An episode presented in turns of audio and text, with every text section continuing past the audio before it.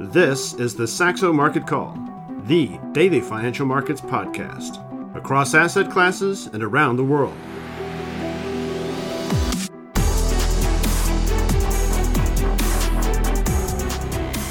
Hello and welcome to the Saxo Market Call. It's Monday, 13th of February, 2023.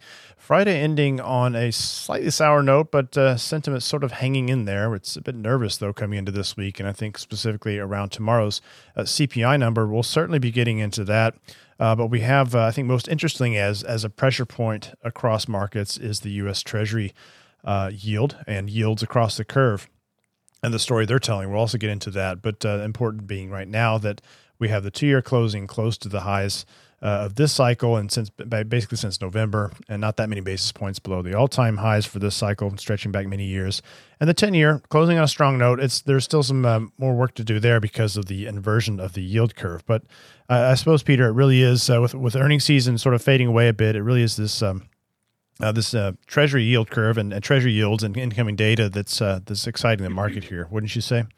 Yeah, we we talked a little bit about it last week. Uh, we finally had a, a, move, not to the same degree in the long end of the yield curve. That's also why you're seeing the, inversion hitting a new record on the U.S. yield curve. But um, but yeah, we we um, if we look at Friday's price action, we we we fought our way back to the 4100 level in the S&P 500 futures. We had the U.S. 10-year yield closing just below 375 so I think we had a 22, 23 basis point move in the long end of the yield curve, and that's really what's moving the needle, of course, on equity valuations. And if you look at the uh, if you look at the price performance across the theme baskets, it was of course um, driven on the downside by a lot of the high growth, high duration equity themes, and it is really the the key thing going forward here. What I mean, you can talk about levels, you can talk about technical uh, levels, etc., but and and flows. But what matters is what happens to the inflation report yesterday. We have had a narrative in the market, John, with you know that we can reaccelerate in growth and still have uh, inflation, um, you know, rolling down to to adequate levels. And I, I think that rosy outlook, that rosy scenario, is out of touch with reality. At least that's the way I view it. And I really wonder, and that's I've put that in, in on slide three in today's slide deck I'm wondering when when the market will begin to pay attention to the sticky inflation. I've put in here the U.S. Uh, Atlanta Fed 12-month sticky CPI index.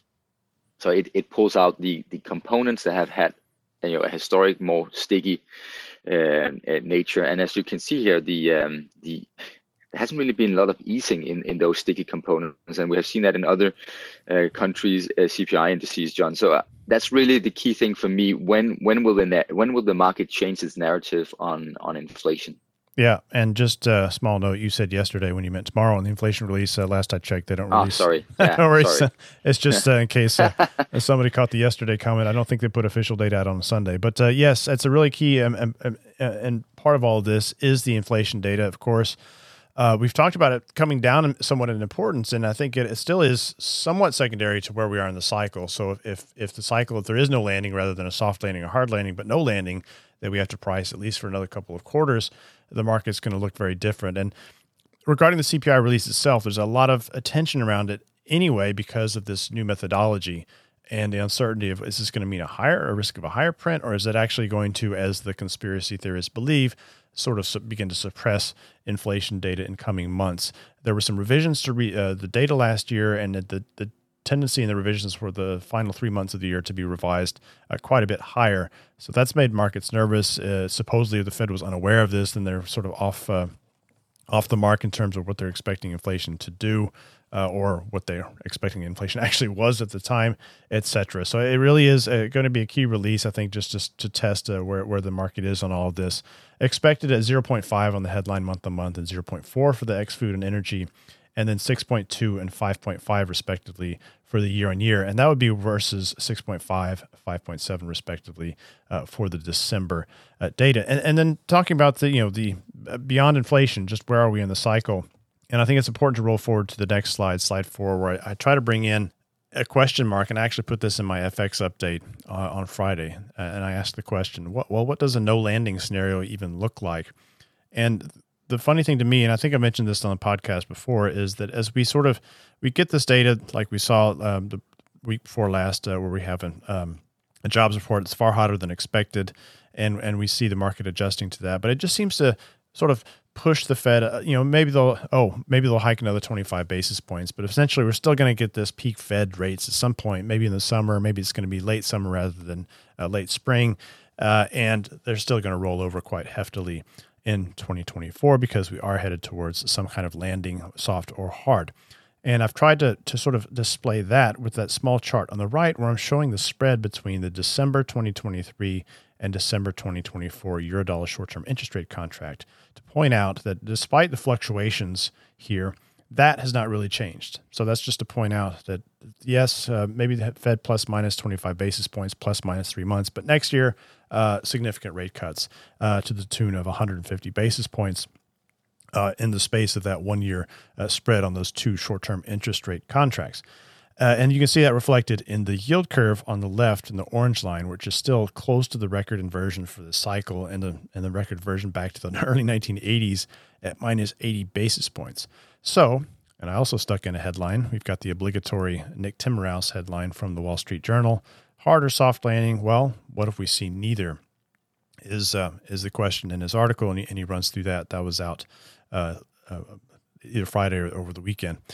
And so, what would it look like? I would suspect is that you would need to see those long rates coming significantly higher and a significant steepening in the yield curve. And what does that scenario look like? Well, maybe inflation is uh, maybe it is coming in for a landing, but that landing is at four percent and not at two percent, or maybe it's at three and a half percent. So the Fed doesn't really ever need to start cutting, but it doesn't need to really hike either, because arguably, if it has a five plus percent policy rate, why does it need to to hike if inflation is steady at three to four percent. What would need to go higher would be um, you know the cyclical pressure, and that's the long end of the yield curve, and that would be interesting. Uh, I think uh, relative to what we're seeing with these just sort of incremental uh, shifts, but still expecting a landing. I think that would that seeing that kind of pivot point is what I would be looking for for a new narrative. In other words, that narrative is just not there yet, and, despite these headlines. But go ahead, Peter. Yeah, and John, because uh, we, you and I we talked about it as well. If you have the if you had the market suddenly pricing in the reacceleration scenario, so not even a hard or soft landing, you and I talked about, you would think that you would expect the yield curve to steepen. And, and that means given where the short end of the yield curve is, there is a quite a job to do on, on yeah. the long end of the yield yeah. curve. And that is that is the that is the downside risk and where the risk reward ratio on equities right now could be quite ugly because if you suddenly have the US 10 year yield at four and a half or even five percent just for a flat curve, I mean, that's that's quite a significant, quite significant damage. I think that would be um, coming our way in equity markets uh, if, if that's the case. Um, so, super interesting CPI report. I'm, I'm really looking forward to to how the market is going to price uh, this, and also what type of data we're going to see over the, co- uh, the coming months. Yeah, and then we have on Wednesday we have the U.S. retail sales data that is expected to be a strong number. I think some of that related to there's been some there's been a need to I think adjust some of the seasonality, and it means that December gets uh, reported as weaker than it should be, and then January it jumps back. Um, but just rolling forward, still uh, slide five, the FX market. So dollar, no big surprise, closing quite firmly last week with these uh, high Treasury yields and the concern around the CPI release tomorrow. Interestingly, we saw the dollar yen pulling back higher with this uh, new Bank of Japan likely nominee for governor as a bit of an unknown quantity and academic. He's not going to be, uh, you know, he doesn't have a radical agenda uh, like the incredible arrival of Kuroda on the scene back in uh, 2013. So, with the pressure on yields, the yen tends to underperform, and we saw dollar yen pulling back higher. If it, it gets above this sort of 133, there's a, a marginal uh, line in the sand there, slightly below 133. I think the risk would be towards a test of the 200 day moving average as long as uh, yields are pressuring higher. Uh, other things I want to point out the Canadian dollar st- uh, closing very strongly on Friday after a crazy strong jobs report from Canada brings into question the ability of the Bank of Canada to engineer the pause that it seems uh, to want to signal here. The market's pricing in the Bank of Canada is a hike another 25 basis points in coming meetings. Um, but it was interesting to see a, a, Canadian dollar is outperforming a strong U.S. dollar. Just for perspective, the, the, on that jobs report, the unemployment rate stayed steady at five percent. Saw very strong payrolls growth, and uh, the five percent steadiness was because the participation rate increased 0.7% in one month. Uh, so uh, an impressive impressive report there. Uh, what you know sort of rhymes with this whole what if we're not seeing a landing scenario. And then pointing out NOKI as well with the uh, big revival in crude oil prices on Russia's threat to uh, to cut a half a million barrels a day of production. All right, we have a couple of stocks to watch on your list there, or your list of two.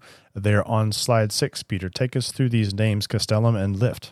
Castellum is not a, the typical stock that we would mention, but uh, there seems to be a, a, little bit of a trend going on here in the Nordic equity market. And last week we had uh, GN Store Nord, which is a big uh, um, uh, hearing hearing uh, hearing aid uh, device manufacturer.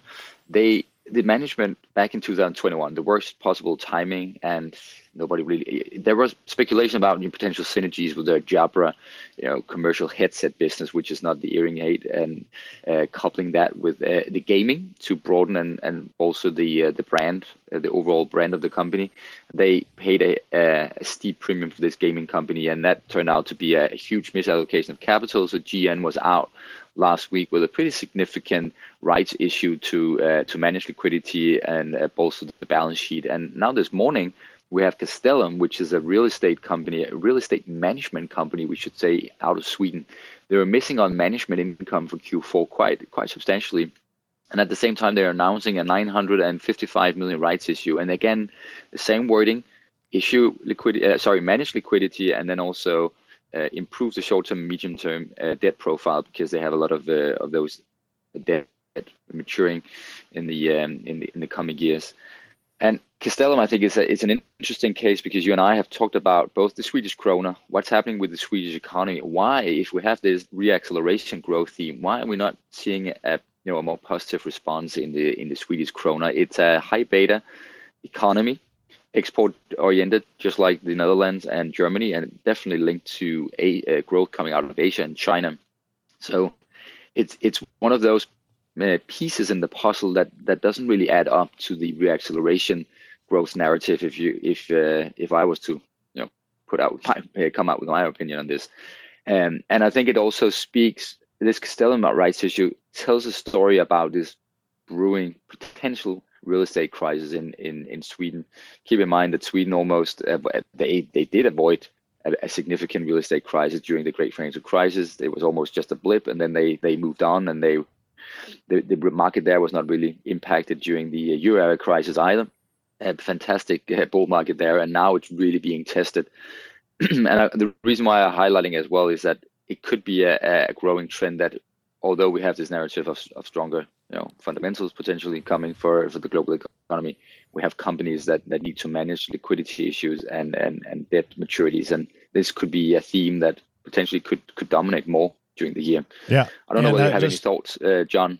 Yeah. On the Swedish krona, it was very important to see. Uh, I agreed with all your points.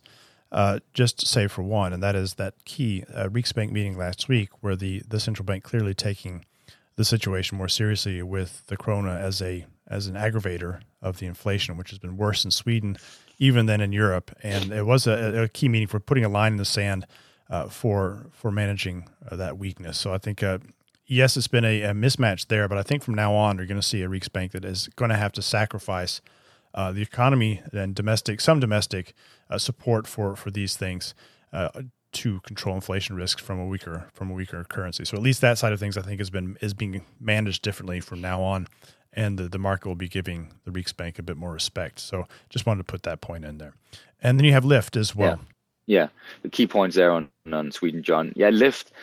We didn't talk about it on Friday's podcast. Um, it's it's one of those smaller stocks, but I think the the price reaction that that happened on Friday on the um, the Q4 results and the Q1 outlook that they posted uh, late uh, late night Thursday, 36% uh, is a big move, and it took Lyft shares down to the recent lows, and um, yeah, the market is is is got really spooked about the outlook. They they their demand profile looks very weak relative to Uber. That's not a good sign because they're in in a head to head competition, and I think the uh, I mean. It, it looks very much like Uber's business model, and, and the, the pivot they have they have done there is is bolstering their business, and investor interest is moving in that direction. That could be catastrophic for Lyft because if the market suddenly says, "Ah, there's only one player in the in this um, in this industry," why, why would we even consider uh, Lyft? So we have uh, an interesting tug of war there between Lyft and Uber, and right now Uber is winning, almost like the conversation we had uh, on Friday between uh, uh, Nike and Adidas. So watch out for Lyft if you're the uh, if you're the risk-taking trader or swing trader. There, there potentially is a there is a, a, trade to be made here, or an opportunity at least. Um, on the on, on either side, uh, you you decide. But uh, such a big move is always uh, quite uh, quite significant and warrants uh, some attention. If we move to the um, to the earnings watch on on slide seven, uh, very quickly we have two um, U.S. earnings reporting today, or companies reporting today: SolarEdge and Palantir. I think the most interesting of the two is SolarEdge. As you can see here on the little insert I've inserted um, on slide seven, analysts are expecting almost 60% year-over-year growth rate. And if you look at the bottom line, 225% growth in earnings. This company manufactures and sells uh, inverters for solar modules and panels, and also have a, quite a significant business on the software side, uh, monitoring software uh, for uh, for solar modules this business is just growing very rapidly, and, and the solar industry is in a much better uh, health and shape in terms of the growth than the wind turbine industry, as we have highlighted on this podcast a couple of times in the in the in the past months. So watch SolarEdge and then Palantir as well. Both will report after the market close in the US. All right, cool. SolarEdge uh, selling only the inverters you said, and not nothing to do with the panels or software as well. Uh, no, only only inverters and software. Okay. Okay. Cool. All right, macro calendar. It's Monday, so it's pretty quiet. Um, no big surprise there. A couple of interesting little points out overnight in Australia. Uh, consumer confidence, sort of the soft surveys, consumer confidence in the NAB business survey. We have a single Fed speaker out today, and the CPI is the chief interest this week, but I wouldn't uh, undersell the January retail sales report out on Wednesday as indicated. And we have the NAHB housing market index. Uh, let's see if we're going to see some a little bit easing up on the pressure uh, there since uh, it, it, has been a long time since those mortgage rates peaked in the U.S. Maybe the shock is, is starting to wear off on that front too. If we're supposed to be looking for this no landing scenario, of course, we can still have a broader economy that is doing well, even if housing is is uh, under pressure or has been reset to a slightly lower level here.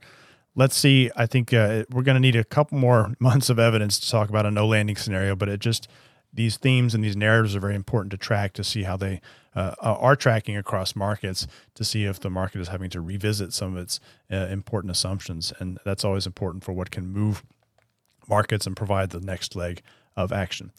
That will do it for today. We will be back tomorrow with a Saxo Market Call.